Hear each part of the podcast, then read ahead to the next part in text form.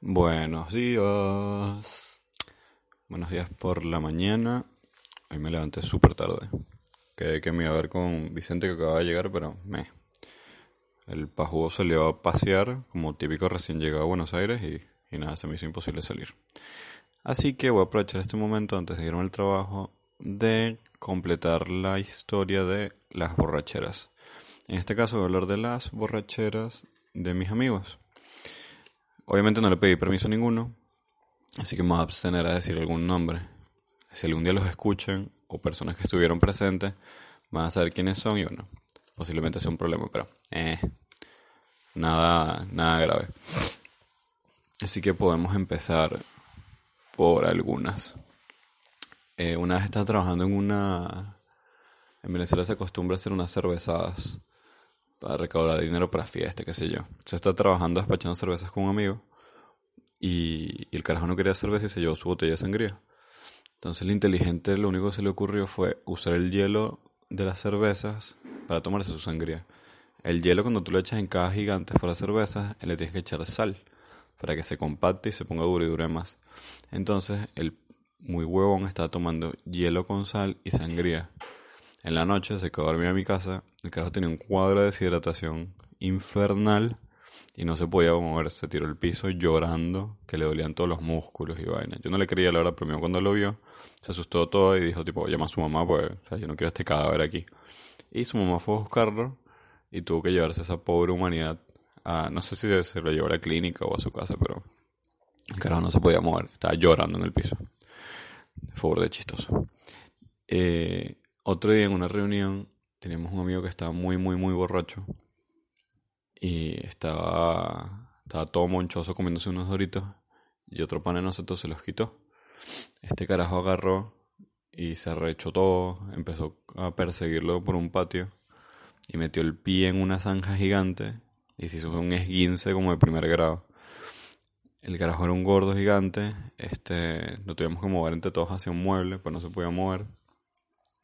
Cuando lo sentamos en un mueble, el mueble no sabíamos que era tan viejo, se sentó y se rompió. Eh, obviamente todos nos cagamos de la risa. Pero bueno, la vaina era grave, así que lo tuvimos que llevar a un, a un CDI en San Bernardino. Y lo dejamos allí hasta que su mamá lo fue a ver y nada. Se hizo cargo de él. Pobre hombre. Eh, una vez estamos dando a un amigo que, que él vivía en un anexo al lado de la casa de la mamá. Entonces el carajo estaba extremadamente ebrio y se había quedado sin cigarros y no tenía dinero. Entonces agarró un palo de escoba, lo envolvió en, en tape, sí creo que fue tape. Lo metió por la ventana de la cocina de la mamá, abrió el cajón de la cocina y eh, con el palo de escoba del tirro logró como ensartar o pegar la caja de cigarros allí y la agarró para fumársela. No obstante, la mamá había dejado un cigarro abandonado solo fuera de una caja y mi amigo también agarró y lo puso por la ventana y se lo llevó y se lo fumó. Obviamente lo descubrieron, obviamente supieron que era en él y le iban a botar de su, de su casa por alcohólico. No puede ser así de pana. Eh, yo no lo apoyé, hubo mucha gente que estaba ahí y lo apoyaba, pero yo no lo apoyé. Eh, otro amigo, una vez estamos en casa de una exnovia hace millones de años y el carajo está re ebrio, pero re ebrio, re ebrio. Y no sé en qué contexto, o momento, o, qué carajo se le está pasando por la cabeza. El carajo decidió mear la pared de la cocina. No solo que le estaba meando la pared, es que la, la mamá de mi en ese momento estaba allí. Y todo el mundo lo estaba viendo y todo el mundo se estaba cagando la risa de él. Y bueno, son esas cosas que no te quieres acordar la mañana siguiente. Por eso, cuando uno bebe y hace cosas estúpidas, hay que hay que meditar muy bien lo que vas a hacer. O con quién lo haces. Por suerte nosotros lo queríamos y... Me. O sea, pasó ella. Cada vez que podíamos lo jodíamos y listo. Eh, el otro amigo estaba ebrio y decía apostar que... Decía apostar nada, perdón. Decidió que le cortaran el pelo. Tipo, rasparle el pelo con una máquina de afeitar. Lo que nadie le dijo es que la máquina de afeitar con la que le rasparon el pelo era la máquina de afeitar con que afeitaban a unos perros. Porque en la casa donde estábamos había como una peluquería de perros y usualmente afeitan a los perros. Bueno, a este amigo le intentaron afeitar el perro con la máquina. La máquina estaba todo vieja y oxidada. Y quedó trasquilado totalmente. Le cortaron el pelo a la mitad. Y se tuvo que ir con vergüenza a su casa así. Otro amigo, en la misma casa, sí le lograron que trasquilara el pelo. No sé si la máquina la habían cambiado o mejorado, la verdad, no me consta. Pero lo que le hicieron fue dejarlo como una cresta. Y en medio de su pelo el carajo empezó a hacer ruidos como una cacatúa. Eh, no me acuerdo cómo era el ruido exactamente, pero estoy seguro que era gracioso, pues todos nos reíamos. Al día siguiente de que le cortaron el pelo, fuimos a, a un club, a una piscina, estuvimos todo bien y tal. Y ya cuando habían pasado como 24 horas de alcohol seguidos y estamos entrando en razón de que teníamos que ir a nuestra casa, él se viene a mi casa, este, mi mamá nos abre la puerta, lo ve y le dice tipo, ¿tu mamá sabe que te cortaste el pelo? La mamá de, de Chamo era que sí Hitler, no sé, era una mujer insoportable. Y le dice que no. Y bueno, este, bueno, tienes que ir, pues de estar preocupado. Habíamos pasado tres días sin, sin pila y, nuestros papás nos dan por muerto, algo así. Mi amigo va a su casa y vuelve a los aproximadamente 12 minutos de mi casa y me dice que bueno, no, no puedo volver a mi casa hasta que me corte el pelo. Nos cagamos en la risa y nada, se quedó dormido en mi casa ese día y al día siguiente fuimos a, a que se cortara el pelo. Pues aparte le hicieron como una cresta, en, un moicano en diagonal, no sé. Qué horrible el coño madre, pero bueno. Se hizo, se hizo lo que se podía. Y, ¿qué otra cosa así? Una vez un pana estaba burdo borracho y como que vio la... Aparte vieron que siempre está este borracho celópata loco. Yo soy uno, pero este pana es peor. Eh, y vio como la novia hablando con un geo.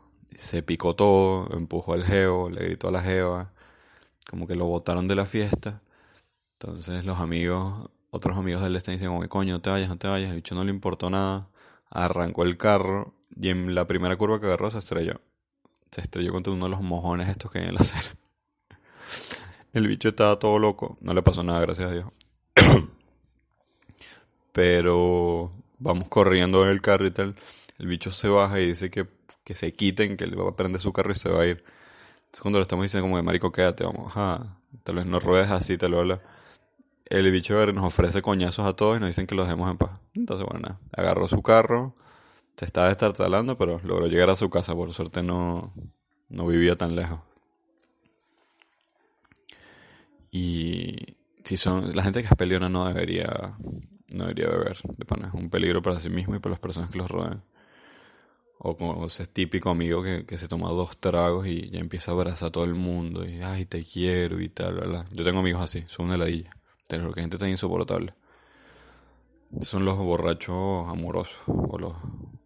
Y bueno, y de amorosos a sádicos son hay como un muy leve escalón porque son amorosos con uno, pues bueno, hombre, al menos que el bicho sea maricobio. Pero si empieza con las geos a bailarles o a agarrarlas o algo, ya se convierte en sádico automáticamente. Y uno sabe que ese es como su alter ego verdadero, el sádico.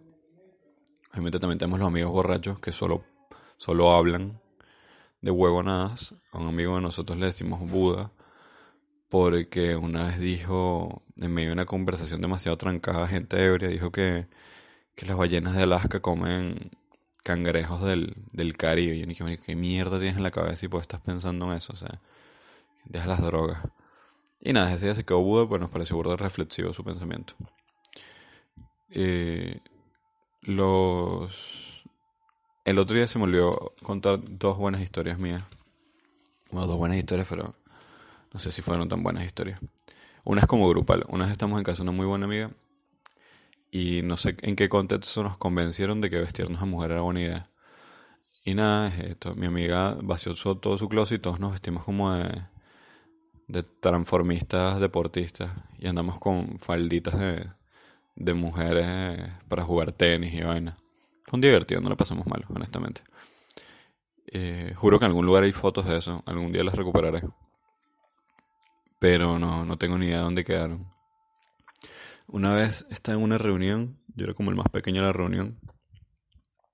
Estaba todo ebrio y, loco, no sabía. Entonces me paro para ir al baño y la, la puerta de vidrio era una puerta transparente.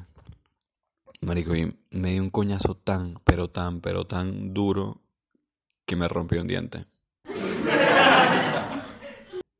se lo juro, me rompí un diente. O sea, la gente estaba privada de la risa llorando. Eh, yo estaba todo, todo alondrado, pero aquí no me pasó nada grave, me revisé, me rompí un diente, fue por, por la parte de atrás, no fue que se me cayó o algo así. Y bueno, fui al baño con mi, la poca dignidad que me quedaba y ya. Lo peor de todo es que esa noche me volvió a pasar. Me volvió a pegar, pero ya, ya la gente no le dio tanta risa. Era como más lástima, tipo, verga, dejen de darle, dejen de darle curda a este ser humano. Otra, otra cosa que siempre hacíamos borrachos cuando estamos en Caracas era robarnos conos. No tengo ni idea por qué, weón. Pero en mi casa había unos conos. Y mi mamá siempre le daba gracia, tipo, hijo, ¿dónde sacaste eso? Y yo, bueno, mamá, este, hay cosas que no, que no quiero saber. Pero ella los utilizaba, les daba, les daba utilidad. Eh, una vez unos amigos se robaron un... ¿Se acuerdan que por Baruta habían como estos policías de, de acrílico que los pegan en los postes? Pues dos amigos se lograron meter unos en el carro. Pero, y luego me fueron a buscar. Yo estaba en un, local por ahí tomando. Estaba demasiado recho porque me habían dejado o algo así. O había peleado con mi novia, ni idea. Eh, y lo primero que hago es montarme en el carro, ver el maldito muñeco ese de mierda y lo rompo. Y lo estoy a punto de lanzar por afuera y los carajos se recharon todos conmigo y que bájate del carro, no joda, nos costó demasiado conseguirlo y tal. X los mandé a la mierda y ya pues. Estaba burda estaba muy molesto. Claramente eh, estaba burdo de picado, no sé por qué, pero si escuchan esto probablemente ellos me lo puedan recordar. Y por último, esto lo hemos hecho todos, amigos, no amigos, conocidos, enemigos. Esas fatídicas elecciones después de las 2, 3 de la mañana cuando estás ebrio y solo, de mandar mensajes o llamar a personas que no deberías llamar. En How I Met Your Mother, que es una de mis series hay un capítulo que habla exclusivamente de eso, que te dice que todas las decisiones después de las, creo que son dos o tres de la mañana, son malas decisiones, tipo, no lo hagas. Cualquier cosa que se te ocurra en ese momento, no lo deberías hacer. Y efectivamente, eh, tengo un historial súper oscuro y negativo de, escribirle a personas a esas horas. Y en verdad, si algún día escuchan esto, disculpen. Si no lo hice, la mayoría le pide disculpas, ¿no? Pero esas cosas no se tienen que hacer. Uno habla muchas buenas ebrio y, y, está mal, pues. Está burdo de mal. Eh, nada, con esto terminamos los la onda de los capítulos de qué haces cuando estás ebrio. Espero hayan estado buenos y nada, pues. Eh, en el futuro cercano espero empezar con... Voy a hablar de algunas películas. Sobre todo la del Guasón, que la que quiero ver. Este, cuando vea la película daré mi, mi opinión porque he leído demasiado y es un personaje que me gusta mucho. Eh, y quiero hacer como unas micro entrevistas, le estoy buscando un nombre divertido para hacerlas chéveres, tipo 15 minutos o menos, pero ya tengo la gente que van a entrevistar y, y van a estar súper buenas. Hay gente increíble que da risa, da mucho más risa que yo, y por ahí podemos sacar algo interesante. De resto nada, espero les haya gustado y saludos, nos estamos escuchando.